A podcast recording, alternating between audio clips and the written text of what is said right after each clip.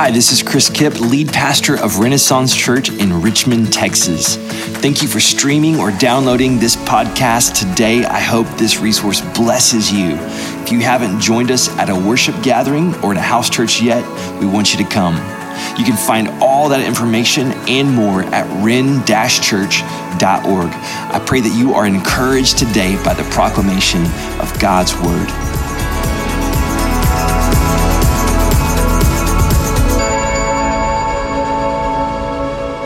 Tonight, um, we're going to be uh, looking at Jesus as the light of the world. And I just want to tell you, parents, I know we have all of our kids in here, and we don't normally do that. And so if your kid makes a noise in the service, do not sweat it, okay? That's the sound of life. That's the sound of family. That's the sound of reality, right? So I have three boys. I understand. If your child becomes inconsolable and you feel like you need to take them out, we have a, a self serve nursery at the end of that hall, and they can go and just, there's a TV with a live feed. You won't miss miss a thing. You can take advantage of that.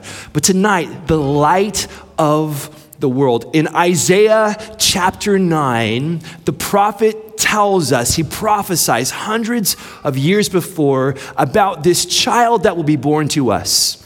And he says about him, he will be a great light to those who walk in darkness. Jesus, when he came, said to us, I am the light of the world. Anyone who follows me will never walk in darkness, but will have the light of life. Light reveals, right? Without light, we can't see a thing. We're walking around in darkness and we can't see our way anywhere. But light illuminates, it reveals, it lets us see things. In Jesus, this light of the world reveals the Father to us. I've said this multiple times here that if you want to know what God is like, look at Jesus. Right? He reveals the Father to us, but he also reveals the way to the Father. If you remember those iconic words of Jesus when he says, I am the way and the truth and the life. And then he says, No one comes to the Father except by me. Jesus reveals not only the Father, but he reveals the way to the Father. And if that's true, like if he's the light of the world, and if he reveals the Father, and if he reveals the way to the Father, then what if you haven't found your way to Jesus? Tonight, we're going to look at the story. I'm going to do some storytelling. We're going to look at two characters in the nativity scene that are finding their way to Jesus. And if you have a nativity scene at home, these are the ones that don't quite fit in. I, uh, this past week, was watching the classic Rudolph the Red-Nosed Reindeer, right? The old 60s version, right? I love this story. And you know Rudolph, he's got the red nose, and he just doesn't fit in, right? You know, all of the other reindeer used to laugh and call him names. They never let poor Rudolph join any reindeer games. You remember that? And then there's Herbie. Do y'all remember Herbie the elf? Kids, you know that Herbie? And what does Herbie want to be? Does anyone know? A dentist. Herbie is a toy maker, and he's a terrible toy maker because he really wants to be a dentist. And Rudolph and Herbie, they strike up this friendship and they sing a song together. We're a couple of misfits. Y'all know that song, right? But when you look at the nativity story, there are a couple of misfits. Because when you look at that scene, what you're going to see are humble Israelites. You see Mary, the virgin. You see her soon to be husband, Joseph. You see J- Jesus laying in swaddling clothes in that feeding trough, that manger. You see the shepherds who've come in. But then there's these royal guys, the Magi. Tonight, I want to tell the story of the Magi and how they found their way to the light. And that's what we're going to look at together. So I'm going to be looking at Matthew 2. If you want to start turning there, you don't have to turn there. We're going to have it on the screens for you. You can follow with us there. I want to read in verse 1 of Matthew 2. in the Nativity story, it says, after Jesus was born in Bethlehem of Judea in the days of King Herod, wise men from the east arrived in Jerusalem. So they're called these wise men. I've got a picture that we can show you of just what they probably looked like. This will give you an idea. These guys were uh, from the courts of a king. Right, that, that's where these guys would be found. They, they were called wise because these would be some of the most intelligent, well educated people of their day. And, and these guys were powerful because they were backed by royalty. And talk about being overdressed for the Christmas party, right? These guys showed up and they had this amazing apparel. They were royalty. And the other thing about magi you should know is that every time they're mentioned in the Old Testament or the New Testament, they have a mysterious power. See, these guys, they, would have worshiped astrology. It's sorcery and magic. And these guys would do these, all these kind of crazy, kind of false signs. These were spiritually powerful people that worshiped the darkness they would stare at the sky and look for signs, and they thought that all wisdom would come from this darkness. It says that they came from the east, and if you were to look at a map of Israel and you look what's east of Israel, what you're going to find is a massive desert. It's the Arabian desert. I've got a picture, you can kind of see what that looks like. And these guys would have traveled, scholars believe, a thousand miles from Persia or Babylon across that to get to this baby Jesus, to follow this star. They came from the east, and just a little bit about that desert. During the day, it gets about 125 degrees. That's really hot, even for Houston. That, that's like hotter than, uh, than what we're used to. At night, it gets really cold. It's very windy. It's so windy that there would be sandstorms that would blow. And there are also some crazy wildlife. I have a picture of some, some kind of these things right here. That's called, kids, that's called a camel spider, okay? That's half spider, half scorpion. And let me tell you, that's just a nasty bug. And I'm just picturing these magi trekking across a desert and then laying out their bedroll at night and looking around thinking, oh no, I do not want to get one of those in my sleeping bag, right? That sounds terrible. Let's take that down. It's Christmas time. We don't want to leave that up too long. I don't want to give your kids nightmares tonight. Yes. But they traveled a thousand miles over desert through perilous circumstances. Even today, it would be a risk of life to cross that desert. And, and, what I want us to ask is who are these guys that worship darkness, that are separated by a thousand miles of desert from this king that would make the journey? See, the first thing we learn from this story is that the journey to the light of the world can start from anywhere, with anyone. If tonight you feel like God's a thousand miles away, if this year or this season or this life has felt like a desert for you, where you've just walked through really, really hard, hard things, and you're thinking, I don't know where God is, but He's not here. Here's what I want to tell you is that God is in the business of calling people who are far away from Him close to Him. That's what He does. And that's what he does to these magi who worship darkness and astrology and sorcery. And somehow through the stars and this, this particular star that they see he calls to them come come. And so maybe that's you tonight. Maybe god's calling you. Or Maybe there's somebody who's going to share the table with you on Christmas, and you see them, and your heart aches for them, and you think, they're so far away. They're so far. Here's what I tell you no one is too far for the call of our God. The journey to the light of the world can start from anywhere with anyone. And here we have these magi. They're led all this way, a thousand miles across a desert. And it says they get to Jerusalem. Now, trivia question Where was Jesus born? Anyone know? Bethlehem. That's right. Jesus was born in Bethlehem, but the star leads them to Jerusalem. That's weird. Why would the star lead them to where Jesus was not born? Do you know how far Jerusalem is from Bethlehem? It's six miles away. So I, just want to pick this up here in verse 2. It says, saying, Where is he who has been born king of the Jews? For we saw his star at its rising and have come to worship him.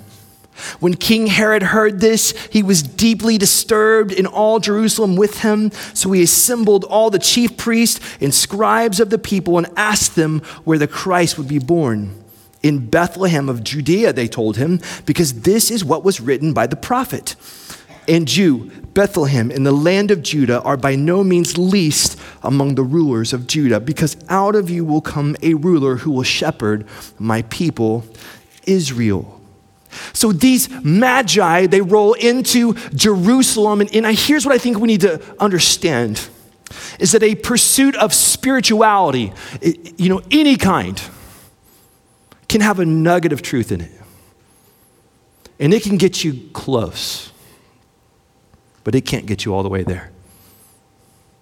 These men who worshiped the darkness, who thought in the signs and the skies, the astrology, that this was all wisdom and it could not get them there. And it, this star leads them to Jerusalem. And I can just imagine the scene when they rode into town. It says the whole town was stirred. Now, me and my boys were into cars, right? I know you shouldn't covet and you shouldn't want things, so it's not, I'm not discontent. I love my F 150, okay? I'm not saying all that, right? But when, when we are driving around town and we see a Ferrari or a Maserati or a Bentley, right? We're like, what? Did you see that? Right? We go crazy in the car because we love cool cars. And I just imagine when these royal dudes roll into town, all the kids are like, did you see that camel? That was like the Ferrari camel, right? This was a huge scene. These guys roll into town.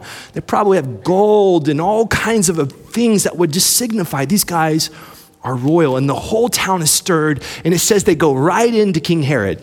Now, who gets that treatment? Probably not everyone that rolls into town, but everyone knows there's something special about these magi. And so they tell him, Herod, we've seen a star. It's the star of this great cosmic king, this king of the Jews. Where is he so we can worship him? And Herod inside is probably thinking, uh oh I thought I was the king. Another king? What, what are you talking about? And what does Herod do? He calls the chief priests and the scribes and he asks them, Where is this Messiah going to be born? And it says that they opened their Bibles they went to their scriptures and they found from the prophet, He will be born in Bethlehem. They're saying, Look, it's been telling us for hundreds of years, He's coming from Bethlehem. Here's the point the journey to the light of the world will require the scriptures to get us all the way there. Think about that star leads them a thousand miles across deserts with camel spiders, and they come to Jerusalem six miles away. And the key to getting to this king was found here in the scriptures. So, these guys in verse 7 through 9, it says that Herod secretly summoned these wise men and asked them the exact time that the star appeared. Verse 8, he sent them to Bethlehem and said, Go and search carefully for the child. When you find him, report back to me so that I too can go and worship him. I smell a trap, right? Verse 9, after hearing the king, they went on their way, and there it was, the star they had seen at its rising. It led them until it came and stopped above the place where the child was. So they, they cross a thousand mile desert, they open their Bibles, and then they set their course to Bethlehem, six miles away, and then all of a sudden, there's the star again, illuminating the very place where Jesus was. I have a picture, and it kind of looks something like this. You can just imagine what that would be like as they're seeing this amazing sign in the sky. And I just have to think, that in all their journeying, I don't know how long that journey took them, but it took them a long time. In all their wanting to see this thing, they had to think along the way, like, is this worth it? Right? I, I just had a camel spider run over my my uh, my sleeping bag. Like, is this worth it, guys? Are, are we sure we want to go like follow this star? And yet, in the midst of all this, right? They find the star and they're filled with joy. This difficult journey is starting to make sense. And here's what I want to tell you. Maybe you've been in a difficult journey. And I want to I want to encourage you to start looking here. Open the word because all the signs of your life start to make sense once the scriptures begin to speak to you. You start seeing, oh, I, I, now I see why this happened and that led me there. It's like, it's like you begin to see how God has been sovereignly guiding you. The journey will lead you to the scriptures. Then, check this out in verse 10. It says this it says, when they saw the star, they were overwhelmed with joy. Now, this is just something you don't see in the English language, but in the original language, it actually repeats the word joy to where it's like joy, joy, joy, joy. So they, they see the star, they've been on this crazy long journey, and they see it and they're overwhelmed. It's like joy, joy. Like we finally made it here. They're overwhelmed with joy. In verse 11, entering the house, they saw the child with Mary, his mother, in falling to their knees, they worshiped him. Then they opened their treasures and presented him with gifts gold, frankincense, and myrrh. these guys, they, they come, these, these guys that, that roll in in their Ferrari camels with all their gold, that, that have been in the court of the king, that have mysterious powers of darkness, they come into a, a, a house and they see a little child. And that word worship means that they would literally fall down, prostrate, and then they would kiss the ground. Falling down repeatedly to worship, meaning, You are a king. The royal people bowing before a humble child. You see, here's the, the other thing we learned this journey to the light of the world will require a great humbling if you're going to experience the light of the world flooding your soul, it will take a great humbling. Why didn't Herod make the trip? You ever thought about that? Six miles. It's just six miles. I mean, I think he could handle that. Why didn't Herod walk six miles to figure out what was going on? I think it's because in order for Herod to make that trip, he would have to be willing to say, maybe I'm not the king after all. It would require a great humbling. And these men humbled themselves. I was thinking uh, of, of an illustration. It's kind of silly, but just play along with me. Uh, imagine if Casey got me a present this year, and she told me, like, you're going to love this. I picked this out just for you.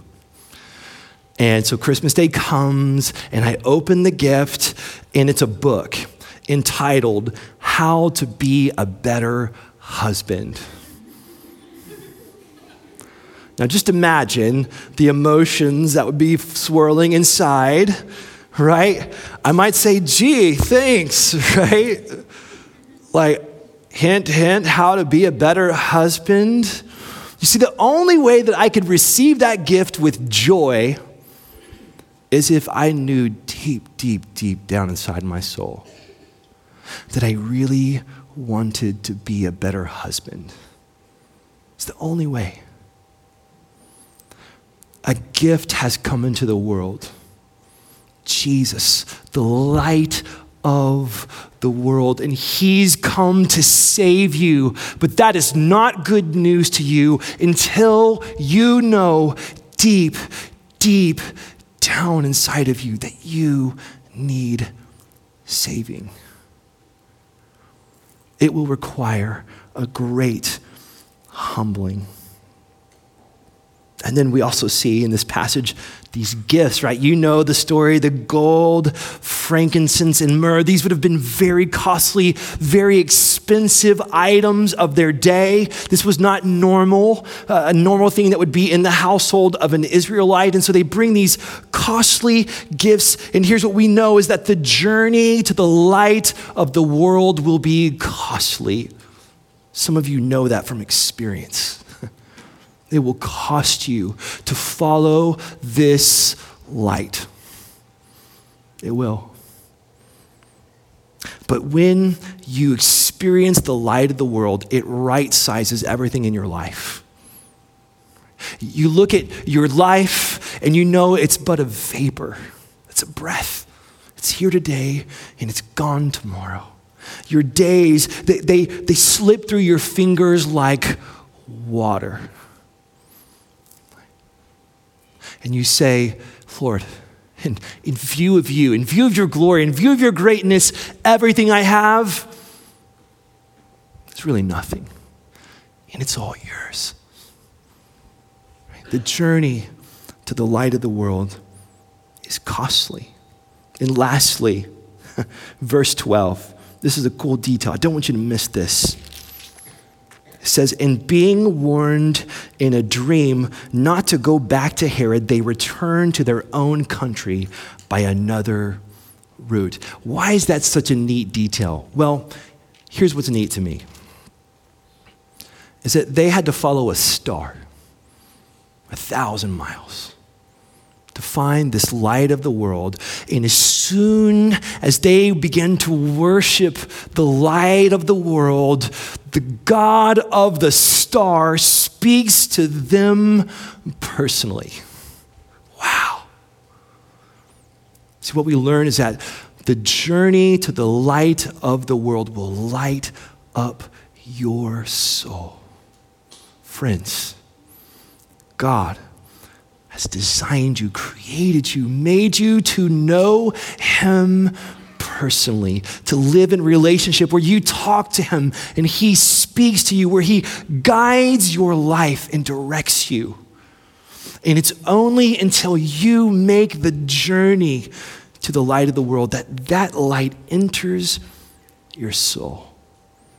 So, let me just close with this. This journey to the light of the world can start from anywhere with anyone. The journey to the light of the world will require the scriptures to get us all the way there. This journey will require a great humbling. It will be costly, but it will light up your soul.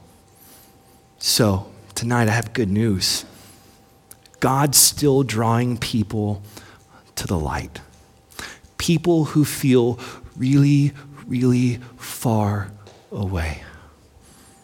And I want to tell you if he's drawing you, run to the light.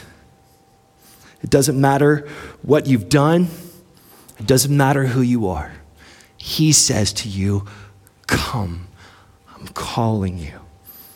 This great light has come for you, and it changes everything. May your journey lead you to the light of the world. Amen. Thanks for listening to this episode of the Renaissance Church Sermon Podcast. To contact us or find out more information, visit ren-church.org.